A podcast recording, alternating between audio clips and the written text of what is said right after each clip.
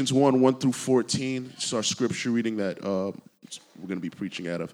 Paul, an apostle of Christ Jesus by the will of God, to the saints who are in Ephesus and are faithful in Christ Jesus. Grace to you and peace from God our Father and the Lord Jesus Christ. Blessed be the God and Father of our Lord Jesus Christ, who has blessed us in Christ in every spiritual blessing in the heavenly places, even as he chose us in him before the foundation of the world, that we should be holy and blameless before him. In love, he predestined us for adoption to himself as sons through Jesus Christ, according to the purpose of his will, to the praise of his glorious grace with which he has blessed us in the beloved. In him we have redemption through his blood, the forgiveness of our trespasses, according to the riches of his grace, which he lavished upon us in all wisdom and insight, making known to us the mystery of his will, according to his purpose, which he set forth in Christ, as a plan for the fullness of time, to unite all things in him, things in heaven and things on earth. In him we have an, obtained an inheritance, having been predestined according to the purpose of him who works all things according to the counsel of his will, so that we who were the first to hope in Christ might be to the praise of his glory. In him you also, when you heard the word of truth, the gospel of your salvation, and believed in him, were sealed with the promised Holy Spirit, who is the guarantee of our inheritance until we acquire possession of it to the praise of his glory. Thanks, John. Good morning, everybody. My name is Vince, I'm one of the pastors here, and welcome. If it's your first time, we are glad you're here. Today, we start a multi week season um, of diving into the book of Ephesians. And I hope you brought your thinking caps today, maybe your, uh, your thinking helmets, because we're going to deep dive head thirst into one of the richest, deepest, most theological passages in all of Scripture. Ephesians 1 3 through 14 is one long sentence in Greek, 202 words. So it's a sentence that theologians love and English teachers hate because it is one long, spirit inspired, run on sentence.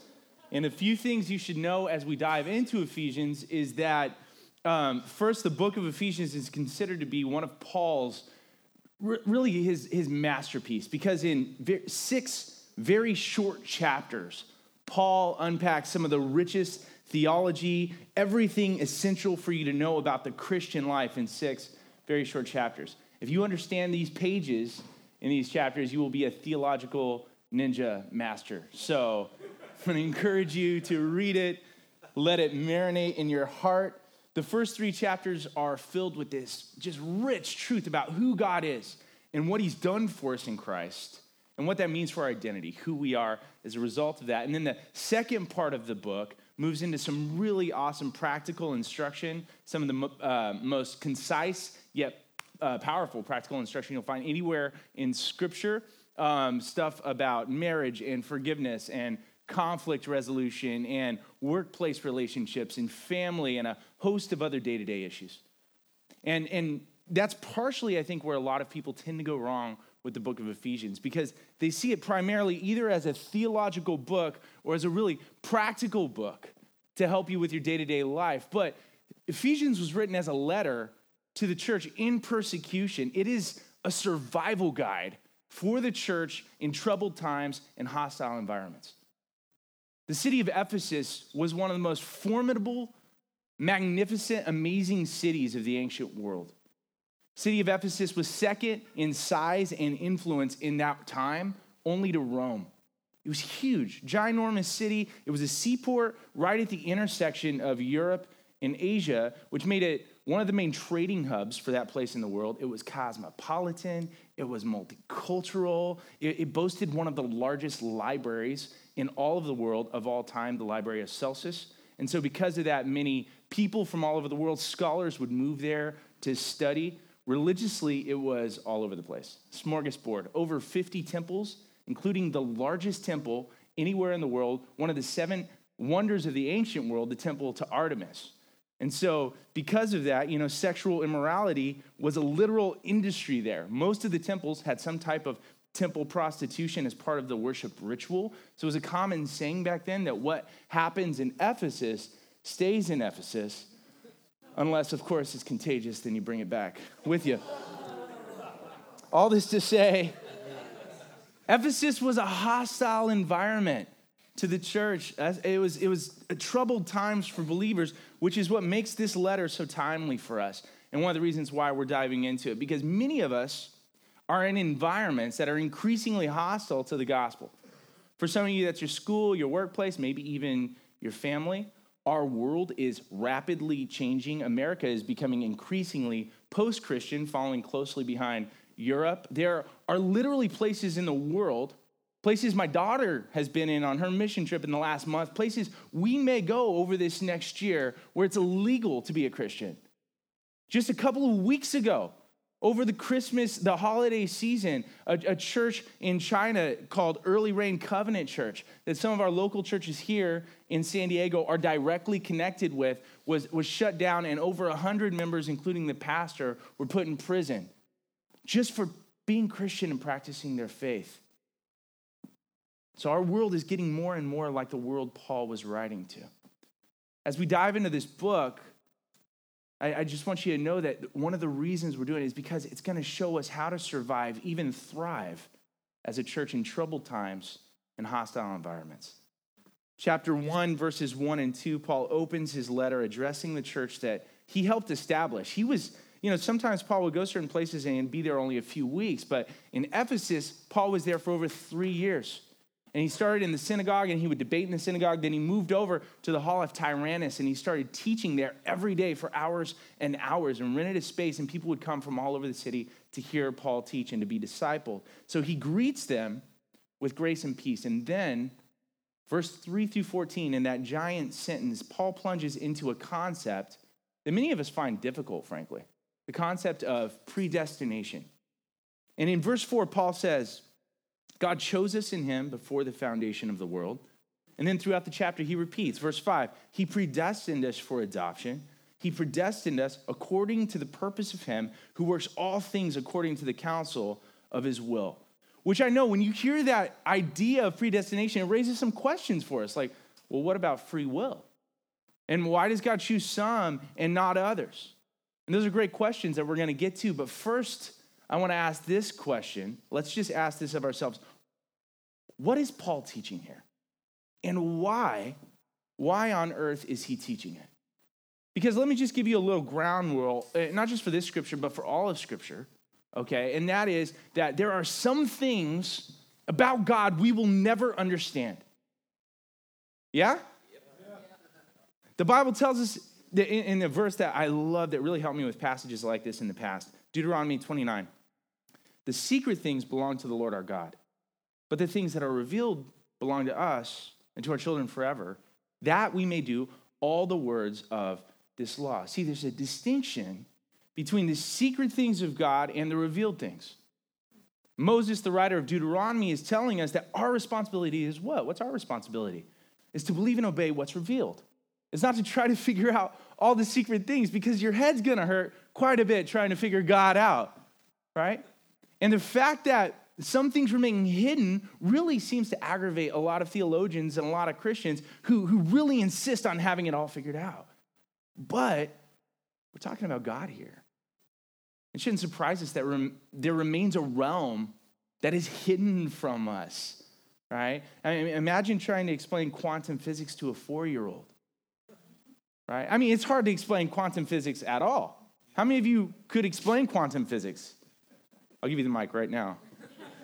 That's a, that's a big concept, right? Now, let me ask you this just because it's hard to understand and hard to explain, does it make it less true?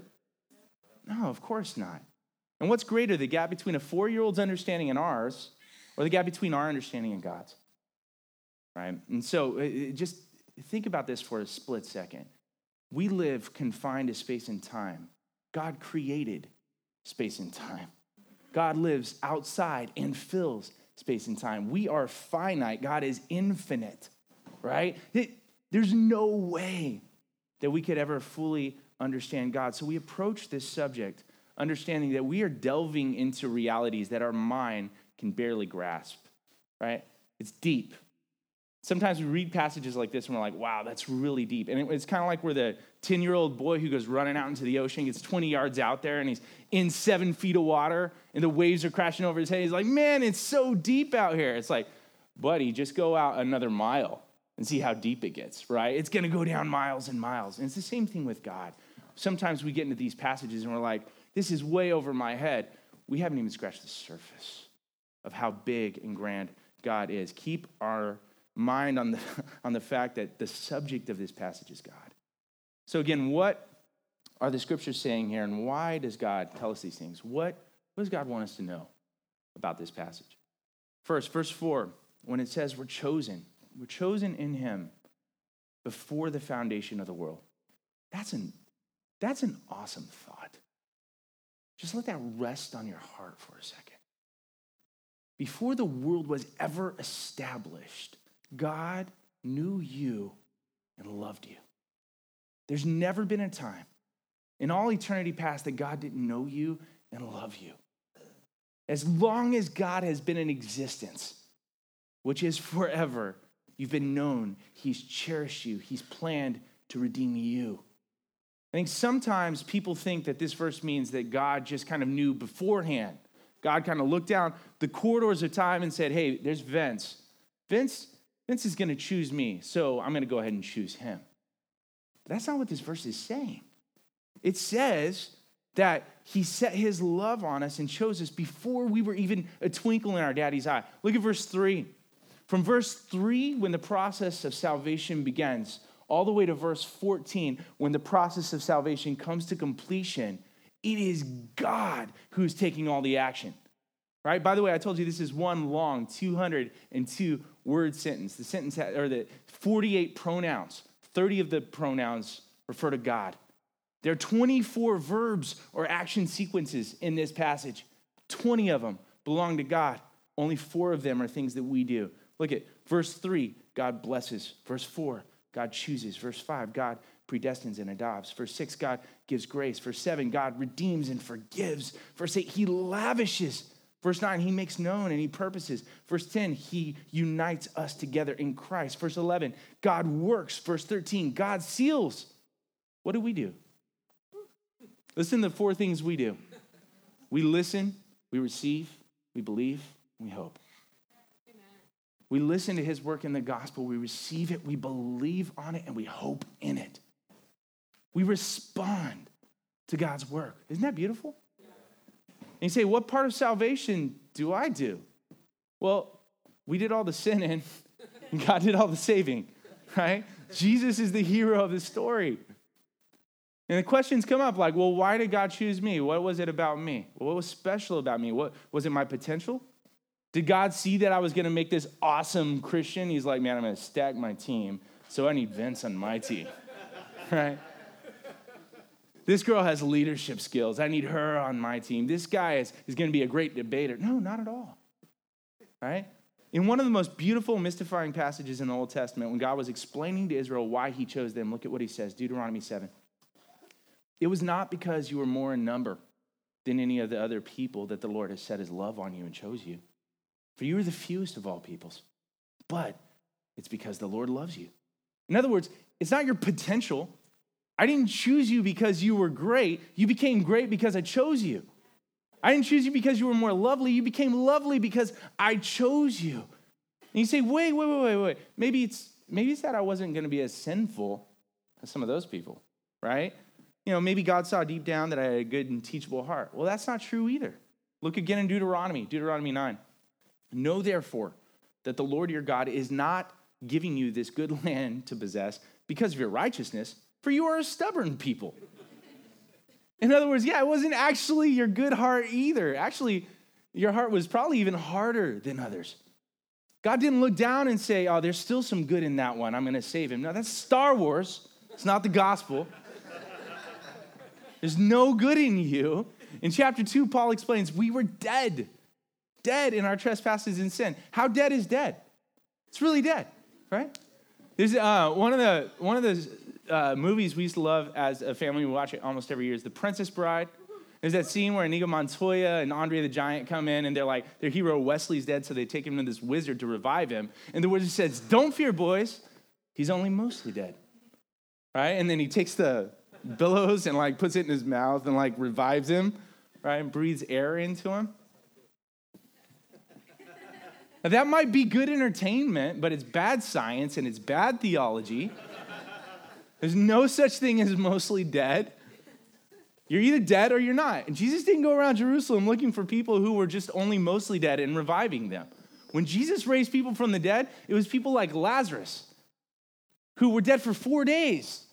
Why? Because in Jewish tradition, you could be dead for up to three days, but the fourth day is when corruption set in. So everybody knew he was dead. The, the tomb rolled away and they said, Lord, by four days he stinks. Don't open that tomb, man. You should have got here earlier. But Jesus waited so that when he rose Lazarus up from the dead, everybody would know it was a miracle that he was actually dead. By the way, just a sub point here. The Old Testament says, You will not allow your Holy One to see corruption. What day was Jesus raised on? The third day, yeah. Cool little point. We were dead. There was no life in us, there was no good in us. In fact, in chapter 2, Paul is going to tell us that sin had actually made us God's enemies, sons of disobedience, objects of wrath. I know we say, well, hey, well, sure, I've made mistakes, you know, but I'm, I'm mostly lovable, right? But what you're underestimating is the sinfulness, the wretchedness, the, the brokenness and disgustingness of sin. Jonathan Edwards, one of the greatest minds that's ever come out of America, philosopher, theologian, pastor, said this The slightest sin has an infinite amount of hatefulness in it, enough to outweigh whatever loveliness the creature possessed. So, yes, there are lovable things about us, but the hideousness of our rebellion against a good and loving and gracious God so outweighs those things that we're classified as, as God's enemies. So, what was it then about you that caused him to choose you? And this is the mystifying part. Did you see the phrase in, in Deuteronomy 7 8? It says, It was just because the Lord loved you. So, why, why did I love you? Because I loved you. Circular reasoning there, God. What's going on there? I'll explain it like this. I think, um, and this is something you can ask my kids. I, I quiz them on this. I try to train them on this. Like, why does dad love you? Is it because you're good looking? It's like, no, but you are good looking. But that's that's not why dad loves you. Is it because you're so smart? No, dad, it's not because we're so smart. Is it because you're so funny, so cool? No, dad. Why do I love you? Because we're your kids. You love us. And I think parenting is the most pure relationship where I've ever experienced that, where you just love somebody because you love them, because of their relationship to you. I don't love them specifically because of any one part of them. I love them just because I love them. Before we'd ever done good or bad, before the foundation of the world, God set his love on us. And that gives you hope. I love what Charles Spurgeon says. And by the way, if you don't read Charles Spurgeon, I want to recommend that you do. He's got a great uh, thing called Morning and Evening, short paragraph every day you can read. It's free online. Read some Charles Spurgeon. But he says this I have no questions that God chose me because I'm quite sure that if God had not chosen me, I should have never chosen him. I'm sure that he chose me before I was born, or else he would have never chosen me afterwards. And he must have elected me for reasons unknown to me, for I could never find any reason in myself why he should have looked upon me with special love. So I feel I'm forced to accept this doctrine. And so, you know what it is? It's kind of like The Voice. Anybody watch The Voice? And what happens? You got the chairs, and and the person comes out on stage and nobody can see him the chairs are turned with their back and the person starts singing. And then if they like what they hear adam levine you know whoever they'll slap the buzzer and they'll turn around. And what's it say in front of the chair? Anybody know? Yeah i want you. Yeah. It's a bad example. Only one person watches the voice here. Gotta work on my relevance. Um, says i want you. And you know what it is it's like, it's as if God was sitting there in his chair and we walked out on the stage, and before we ever sang a note, good or bad, he slapped that buzzer, turned around, and said, I want you. I choose you. And that makes you ask a question like, well, doesn't that violate my free will? No, the Bible says that God's choice is never against our free will, but it's always in concert with it. And it brings up this tension because in some places God says, like in Ephesians 1, I chose you before the foundation of the world. But in other places, like in Revelation 22, he says, Whosoever will may come. And Jesus explained it when he said this in John 6 No one comes to me unless my Father draws him. So our choice to come and the Father's drawing go hand in hand. That word drawing in, in, in Greek is the word helkuo, which carries this idea of a desperately hungry person being drawn to food. In other words, God placed a hunger in us for Jesus. And then he gave us Jesus. And those of us were drawn to him who were chosen. You see, the problem is not that we wanted to choose God and we couldn't. Our problem is that deep down, none of us really wants to choose God. We prefer to rule our own selves. We prefer to be the center of our universe. Our, our wanter is all out of whack.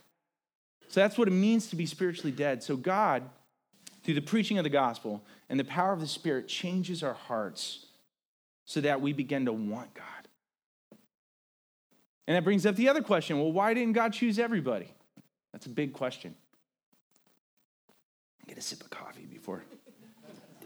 I'll say two things about it. One, keep in mind a truth that the Bible lays out that God is not obligated to extend salvation to anyone. What's fair is that we all perish. We, we've earned that on our own. Romans 3 says that we've all sinned and fallen short of God's glory. All, all of us. And Romans 6 says that the wages of sin is what? Death.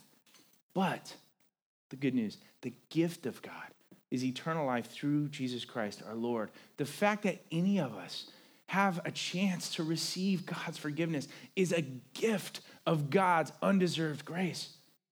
And the second point I'll make is that this part of the discussion is where a bit of that mystery sets in because, you know, scripture never once, not once, says that presents that a lack of God's choosing as the reason why somebody didn't come. Not once. Look at what Jesus says in Matthew. O Jerusalem, Jerusalem, how often would I have gathered your children together as a hen gathers her brood under her wings, and you were not willing? Second Peter says, the Lord is not willing that any should perish, but that all should come to repentance. The Bible itself ends with whosoever will may come. In other words, it's your choice. The last voice you'll hear stepping off the ledge into eternity is God's voice calling out, saying, You can choose me, it's not too late. The life Jesus brings is available to everybody, but everybody doesn't take advantage of it. John Piper says it this way Death is much like a car, it takes you where you want to go. I like one of my uh, seminary professors said it this way. He said, "When you get to heaven, there's going to be a big door. And on the front of that door, it's going to say, "Whosoever will may come." You know, walk through that door, and if you turn around and look back at it, it's going to say, "You've not chosen me; I've chosen you." It's it's a it's an antinomy. You guys know what that word is? It's a seeming contradiction, but it's not an actual contradiction. We just don't know enough about it. Right? It's like light. Which is it, waves or particles? Yes, right? Sometimes it's waves, sometimes it's particles. Well, which is it? It's got to be one or the other. As scientists, with all the brilliant minds and all the amazing tests that we can do, we still don't fully understand the nature of light. If we don't grasp the nature of light, how can we ever hope to grasp the nature of God? It's not an actual contradiction, it's just an apparent contradiction that we don't understand enough about. C.J. Mahaney says it this way Election is best understood in hindsight, for it is only after coming to Christ that one can know whether one has been chosen in Christ. Those who make a decision for Christ, listen to that, those who make a decision for Christ find that God made a decision for them in eternity past. And I realize there's a mystery there, but, but what is revealed is this if you're a Christian, it's because God chose you. And if you're not, it's because you've chosen to reject God. So are you chosen? In one sense, you have the power to decide that. If you choose to repent and believe in Jesus, you're chosen. From the other side of the door, the choice is yours. We tracking? I know, it's like, huh? Yeah, it's okay. We're getting in deep water. That's why. Paul continues, verse 5. In love, he predestined us for what? Adoption through Jesus Christ. What a beautiful concept. Adoption means we were not part of his family, but he brought us in and made us part of his family. We weren't his like mostly good but wayward kids. We were rebels. We were members of a traitor race and he said, "I'm going to make you mine." This reminds me of the movie Thor. Because in the movie Thor, you have Odin, right? And Odin goes in and what does he do? He finds this little baby of the frost giants. And he takes pity on him. And he brings him home and he makes him his own. Anybody know the, the name of the frost giant baby? Loki. Loki, yeah. Is Loki a good guy? No. no. Does he live perfectly like an Asgardian the rest of his life? No, he starts to resemble an Asgardian. And even, like, spoiler alert, if you didn't see the latest Avengers, he has some heroic moments. But he's pretty broken. He's pretty broken. Anyway, so that's that's just a little picture. God adopted us when we were his enemies, so his love would change us eventually. Like, like the song we just sang, and I couldn't stop weeping as we sang it. The love of God is stronger than the power of death. Amen? God adopted us in love, and He did that joyfully. That, that word, by the way, translated purpose in verse 5 and verse 9, is actually the word kind intention. And I just want to make this point as we're talking about adoption. Uh, God didn't begrudgingly adopt us. God didn't begrudgingly engage in the process of salvation in our life. He enjoyed the process. Yes, it cost him everything. It cost him the blood of his own son, his own precious son, to accomplish it, but he did it joyfully because in the end he knew he'd have you. When I think of adoption, I think of how different birth parenting is from adopting for many reasons, but mainly because birth parents don't really have a choice in who their kids are. And I know we have a lot of pregnant ladies in the church right now. We're gonna have we have a lot of new babies. We're gonna have a lot of new babies over the next year. Super exciting. And every time you see a baby, you grab. Oh my God, they're so cute. I could squeeze you, right? And then there's some weird person that says like, I could eat you. It's like, what, dude?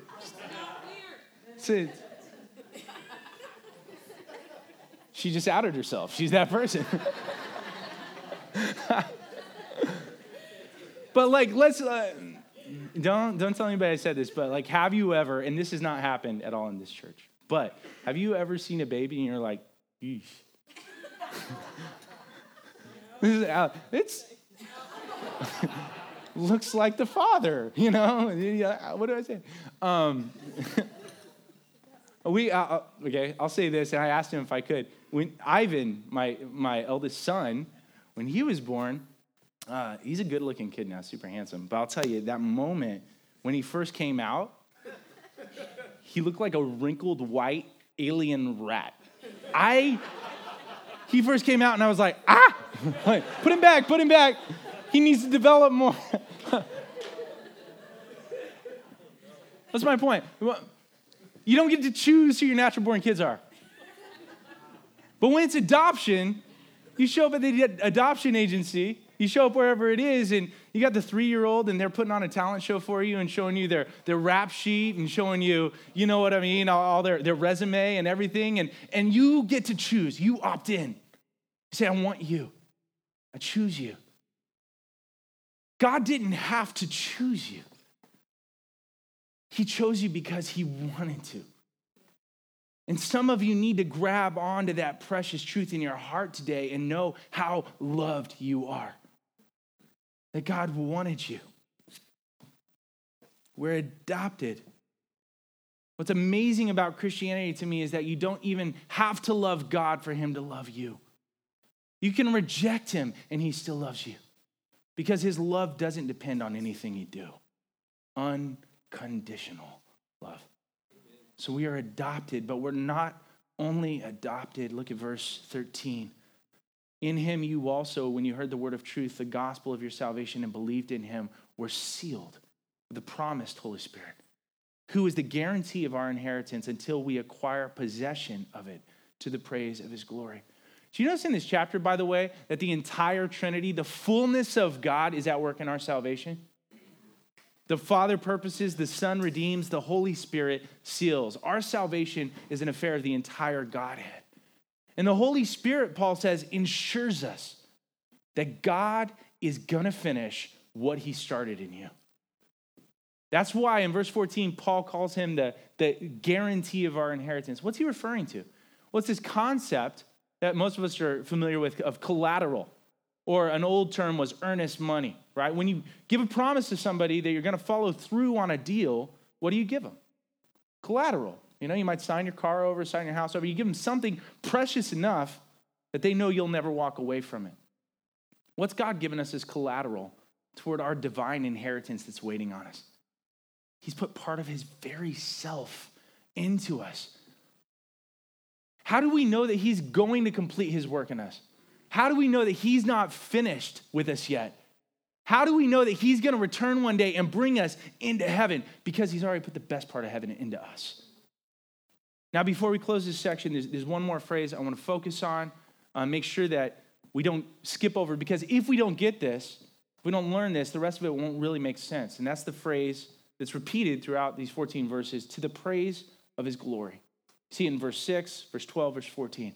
Why does God do things the way he does them? That's the question. Why does he do things the way he does them? For the praise of his glory. He saved us. The way he did that was to demonstrate his glory. And by the way, this isn't the only place in Scripture that we see this, not by a long shot. We see this all over the place. God says to Israel in Ezekiel 36, This is what the sovereign Lord says. It was not for your sake, people of Israel, that I'm going to do these things, but for the sake of my holy name, which you've profaned among the nations where you've gone. Or, of course, the scripture that, that um, Gavin, I helped Gavin memorize this past year, you know, Psalm, Psalm uh, 23, the Lord is my shepherd, and says, He leads me in paths of righteousness. Why? For his namesake. Handful of quick thoughts on this. One, if I had to point out the primary corruption that sin has had on our thinking, it's the unquestioned idea that we are somehow the center of the universe. That the whole universe exists for us, that the most important thing is the, our well being and, and our good. I mean, think about it. Even when we think about God, we think about what He does for us how He saves us, how He can bless us, how He can give us our, our best life now. But you are not the center of the universe. Who is? Yeah. Even your salvation was pursued in a way that brought glory to God. And yes, it's for your good. Jonathan Edwards makes this point abundantly clear in his, in his uh, treatise, The End for Which God Created the World, where he says that God's, God's purposes, God's plan, God's glory is never opposed to your good if you're in Christ. Right? God's glory is actually for your good. But you are not the center of the universe, God is. And, and, and yes, it's for your good. God's glory and your good are not at odds with one another if you're in Christ. But even though you benefit from it, it all ultimately was for his glory. As you sit here, if that rubs you the wrong way, it's because there's still part of your heart that's living under the conception that this world is all about you and that this universe should exist for you. Two, until you understand this, God's glory is the center of everything, then nothing else in Scripture is really going to make sense to you. Your life won't make sense to you. And you'll never find fulfillment, not until you live for His glory above all else. It's kind of like the solar system. This is why this point is good news. Because in the solar system, what's at, what's at the center of the solar system? Job, yeah, sun. Well, imagine what would happen if the sun got out of the center of the solar system. Everything would fall apart, freeze, die, planets crashing into one another. It'd be crazy. That's a picture of our life without God at the center. That's what's happening. Everything's out of orbit, everything's all out of whack. But the moment we say, God, we want you to be the center of our life, everything starts to fall back into place, orbiting not around us, but around Him. You don't have the gravitational pull to be at the center of your life. Everything will fall apart, but God does. Live for His glory. Point three, that means there's a lot more at stake here in your salvation than just you. God has bound up his glory, the glory of his name in your salvation. So even when you're wiling out, even when you're faltering, God's going to pursue you. Why? Yes, it's for your good, but also it's for the sake of his name. And that's really good news Because point number four, it's also why God sometimes saves impossible people. People you'd never think could be saved because he likes to do some things where he alone can get the credit. I know some of you, when you got saved, the angels were like, huh? like, raise your hand if you're like, yeah, that's, that's me. God was just showing off. So, believer, here's what Paul wants to thunder in your soul as you read this chapter you're chosen. You're chosen according to the purpose of God, by the power of God, for the glory of God. And that's the greatest, most empowering, life giving truth in the universe. And that's supposed to fill you with four things quickly. Number one, assurance during struggle. Listen, if we know that salvation began in the purpose of God, then what God starts, we know He'll finish, right? Every genuine God seeking Christian I know struggles at times with whether they could really be saved. You look at like what's really going on in your heart and you think, man, can I be a Christian and still think that? Can I be a Christian and still do that? Can I be a Christian and still fall into this pattern? I've thought that. Here's the good news if God didn't choose us because of our goodness, He's not depending on our goodness to keep us following Him. One thing I've learned over and over is that if I'm honest and I look in the mirror, I am a self centered, broken train wreck apart from God's grace. My flesh is broken and evil, and if God took his mercy away from me, even for a second, I'd turn away. Like the song we sing, prone to wonder, Lord, I feel it, prone to leave the God I love. Take my heart, Lord, take and seal it. Seal it for thy courts above. I have this assurance that what he's begun in me, Philippians says he's sure to finish. I had a friend a few weeks ago in super difficult times, life falling apart, marriage falling apart, everything. And we were talking, and he said, Man, this doctrine that I'm chosen has become the most precious doctrine, precious doctrine to me. Because I wrote it down. He said, After how badly I messed everything up, I realized that if it were about me holding on to him, I'd be hopeless. But I know he's holding on to me tighter than I could ever hold on to him. Now, I know some of you may say at this point, well, how, how do you know if you're chosen? Because I look at my life, maybe my lack of spiritual progress is proof that I'm not chosen. And there are some hardline churches that preach that kind of thing. Oh man, if you still struggle with addiction, if you still struggle with sin, then you may not be a Christian. Here's how you can know 1 Corinthians 12 says, if you recognize that Jesus is Lord and you want to submit to him, that's the evidence that his spirit is at work in you if you even want to be saved, if you even want to be reconciled to God, that's evidence that God is working in you. Just say yes to it. Just receive it. I've said this before, it's like waking up in an ambulance. You got the tubes coming out. What in the world's going on? You're zooming around the streets, siren, and the paramedic or the doctor looks at you and says, Look, you've been in a terrible accident. You may not remember it, but don't worry. I'm saving you. Just lay back, receive it, and do what I say. I'm saving you. You can't save yourself. So we get assurance in struggle too. We get strength after failure. This truth gives us the power to get back up again after failure. Because we know that what God starts, He will finish. I can be sure that even though today was consumed by defeat, God's creed for my dem- tomorrow is, is victory in Jesus Christ. Amen? Look at verse 4. He chose us in Him before the foundation of the world. Why? that we should be holy and blameless before Him. What did He choose us for? To become holy and blameless. Believer, that will happen. That's a promise from God. You can take it to the bank. In the next chapter, Paul's going to say, For we are his workmanship, created in Christ Jesus for good works, which God prepared beforehand. That's predestined, right? Prepared beforehand that we should walk in them. God predestined that I would become someone whose life would be filled with good works. My life would be to the praise of his glory. And listen, that means that the burden of fixing my life is not on me. God's already declared and supplied the power for it. We say it all the time that the burden of mission is God's and the blessing of mission is ours. Right? And so you can't go out and save anybody. But God does call you to go out and witness and, and bear witness, right? But the burden of their salvation is not on you, it's just your blessing to participate. It's the same with what's happening inside.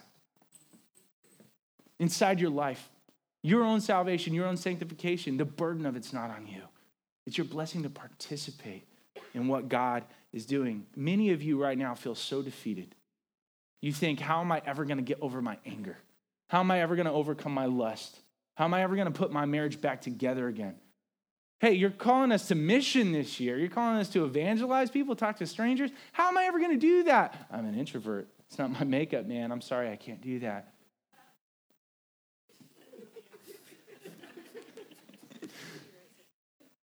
But that's the wrong picture of the Christian faith. Listen, the good works God has for you, He already predestined for you. He already provided the power for you to do. You can be confident in His plan for you because that's why He said He chose you. You did not choose me, He says in John 15, but I chose you and appointed you so that you might go and bear fruit and that that fruit would remain. You just have to say yes to Him. He saved you to use you to bring other people to Jesus. Let me go back again and, and make sure that you understand that this is why the scripture says we're chosen. You were not chosen, it's not to unravel all the unfathomable mysteries of how God was at work in your past, but it's to give you the confidence of what God wants to do in your future. Tracking? Right? In other words, instead of sitting around pondering why God saved you instead of your non believing friends, realize that He saved you for the sake of your non believing friends. Right? Did you get that? Yeah. Finally, all this means that when you fail miserably as a Christian, and you will sometimes, as long as, I mean, if you're not me, because I haven't yet, but you will. And you know what the Bible says about righteousness and the righteous man? I love Proverbs, one of my favorite verses. I've said it a thousand times. The righteous man falls seven times and gets back up again. You know, seven is the number of perfection or completion. So this is a Hebrew way of saying the righteous man falls all the time. Hey, imagine being at the mall and seeing somebody in front of you fall seven times. like maybe the first time you're like, ooh, are they okay? And then the second time, and by the third time, you're pulling your phone out to like video record it. if they fall seven times, it means they fall all the time. But what? he gets back up again. Some of you are discouraged by how much you fail, but the righteous man shows his righteousness not by never falling, but by what he does when he falls. Amen. Falling just demonstrates you're not perfect, but getting back up again demonstrates that you believe the gospel. So you've messed up, so you failed, so you've disappointed yourself again, so you've made a wreck of your life. Maybe you've fallen flat on your face. So what? Get back up and believe the gospel because it's the righteousness of God in you. Amen. Woo, felt good, yeah. Don't get too Pentecostal, okay? Come on. Three, God is working in every area of my life to make me a son that is to the praise of his glory. Three, it gives us hope in trials. Think about the fact that God has harnessed literally every molecule in the universe to that end. See verse 11? In him we have obtained an inheritance, having been predestined according to the purpose of him who works all things according to the counsel of his will. How, how many things? All. all things. Even those things where I feel victimized, where I feel hurt, where I'm confused, where I just feel unlucky. God is working in that for my good to become like Christ. And I, I, I felt this basically this week I was trying to work on this sermon, and it was uncanny. Every time I sat down to work on this sermon, something came up to where at the like last night, two in the morning, I'm still typing, right? Drunk on sleepiness, just sleepiness. right? I just got mad. I'm like, yeah, really, God, all things, all things were working together? Because this feels like Satan here, not you at work. Right? The truth is, like, there's some bad stuff we go through, and it's not all God purposing it. It's not all God. God's not doing evil to you, God's not doing bad to you, but God promises that He is using the things that the enemy works against us, the things that life works against us, the things that wicked people work against us, and governments that are beyond our power. God is going to use it for your good and for His glory. That's the truth we have. So you can still be mad at the devil and know that God is sovereign, right? Number four, this truth gives us confidence in disciple making. I've heard people say, well, if God has already chosen those who will be saved, why do we share Christ? Ironically, for Paul, right, the fact that God chose some was what gave him confidence in mission. It's the key to understanding why it's here in the book of Ephesians. Right about the time Paul went to Ephesus, he stopped in this city where he was getting a lot of opposition in Acts chapter 18, and God gave him a vision. God said, Paul, go on preaching because I have many people in this city. There were no Christians yet, but God had elected many people. God had chosen many people in that city. Can you hear Paul? Well, great. Where are they? Could you send them to me? I could use some help right now. But Paul kept preaching, believing that soon they would come. The fact that God had chosen many more people is what motivated Paul. I heard a missionary one time tell me, man, when I first started being a missionary, this doctrine was so difficult for me to swallow. He said, I, I didn't know how I could be a missionary if I believed God had chosen people. But then after serving on the mission field for many years and seeing how hard people's hearts can be, he didn't know how he could go on being a missionary if he didn't believe God had chosen some because of people's hardened hearts. He said, Unless I believe that God would change someone's heart, I'd be convinced people would never believe and I'd just give up and throw in the towel. I felt that back when we first started church planning. Right? The idea that God chooses some to salvation doesn't discourage sharing Christ, it empowers it. And you say, but last big question why share if they're chosen? They're chosen anyway. Why do I need to share? That's one of those areas where we're not supposed to try to figure out the secret things, right? All I know is that the more I share Christ, the more people seem to be getting elected. Uh, best short explanation I have for this, I love this uh, quote from A.A. Hodge. He says this Does God know the day you'll die? Yes. Has He appointed that day? Yes. Can He do anything to change that day? No. Then why do you eat? To live, right? What happens if you don't eat? You die. Then, if you don't eat and die, would that be the day that God had appointed for you to die? and he says, Quit asking stupid questions and just eat. Eating is the preordained way God has appointed for living. If you don't share Christ with them, does that mean that ultimately they weren't elected? Stupid question, right? Just go share the gospel. Do what you've been called to do. And you say, man, that makes my head work. Of, co- uh, of course it does. We're like that 10 year old boy in seven feet of water, and we're like, this is so deep. Trust me, it gets a lot deeper, right? It's a paradox, it's a tension we live in. I share Christ with people like it's all up to me, but I pray to God that they'll receive Jesus like it's all up to Him. Listen, if you believe this, tr- this truth, it will empower your walk with God. It will empower your mission for God. It will fill you with faith for His plan and purpose in your life. If you don't believe this, you'll end up living like it's all up to you.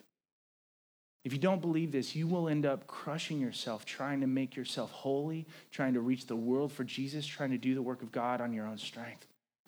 But the moment you see that salvation is His work from start to finish, it will free you to rest in His power, to lean into His purposes, and to believe that it is His burden to bear and it's your blessing to participate. And now, when you see yourself sin, you'll find rest in the fact that He's at work saving you in spite of your sin. And that faith will mobilize you to overcome and get back up again more than fear or guilt ever could. Right? When you see the fact that He's at work saving those around you, it will mobilize evangelism and mission for you like never before to your friends and your family and your coworkers because you know it's not up to you to save them. And yet, He wants to mysteriously move through you to touch them like maybe nobody else ever could. This precious truth is the most liberating doctrine I know, and it causes all of us to stop in our tracks in a moment like this and just look up and see God high and lifted up above all our circumstances, above all of our best and worst efforts. See Him as the Savior. There's one Savior. It's not you, it's not me. And He's at work in your heart right now. Let's bow our heads. Christian, listen to me. If you're a believer in this place, you are chosen. Can you feel the confidence that gives you? To have peace in the middle of the struggles you're facing right now. To get back up when you fall. To know that God has appointed you to be fruitful. Where can you say, God, right now by faith, because I believe in your work in me, I'm going to say, yes, use me for your purposes. I will follow you to the ends of the earth. Not because of fear, not because of guilt, not because of shame, but because of your goodness in the gospel, because you are sovereign and loving, and I know that in you I'm chosen. And to those of you who right now, you're not Christians here, or you're not sure, listen, you can be chosen. The choice is yours. Jesus said, Whosoever will may come. Realize that some of you are here right now. Maybe today God orchestrated circumstances beyond your control. Every molecule in the universe He's using toward His end. He's sovereign over it for your salvation and you're becoming like Christ. So the fact that you showed up here, maybe today you're the one waking up in the ambulance. Maybe today you're the one realizing how much God has loved you, and this sounds like the best news ever. Just say yes. Will you receive his offer of forgiveness and submit to him as Lord? And he will save you right now. Let's pray. Father, we want to start this year off not just looking at what we can do with New Year's resolutions, not just looking at what we've done in the past that brings shame and guilt to us and try to make up for it somehow with how we live this next year. But God, I pray that we would get our eyes off of us and lift our eyes right now in prayer to see you high and lifted up, to see your glory in the gospel that you sent your son to take our place, to live a perfect life every day in his flesh. He, he lived perfectly in the flesh. So when we come down and take communion as believers, and we take that wafer into our mouth, we remember that the righteousness of God is ours that we are the righteousness of God because of what your son did in our place. He never did what was wrong, always did what was right. But he didn't stop there. He went up a hill with a giant piece of wood on his back and splinters and thorns and nails. And he took my place, the death I deserved on that cross, so that I could have what he deserved life and as I drink that cup, I remember that his blood was spilt for me to pardon me from every sin, from every failure, and it gives me the power to get back up again. And I pray that for some people who feel like giving up right now, you would remind them of the gospel and give them the strength and the power to trust in your righteousness, not theirs, to get back up again, to work on their marriages, to work on their life. And Lord, I pray that you would move through this room and get us as a church not just looking up at you in worship, but to look beyond ourselves also as we walk out these doors. To remember that there is a world out there of people you've called, you've chosen, and they just need your sons and your daughters to go out and, and, and share the good news with them. Give us the passion to do that. Don't let us be just a, a dying group of people who sit around and talk about theology till we're blue in the face, God. Help us to live out this truth in our lives by your power, Holy Spirit, and for your glory. In Jesus' name we pray.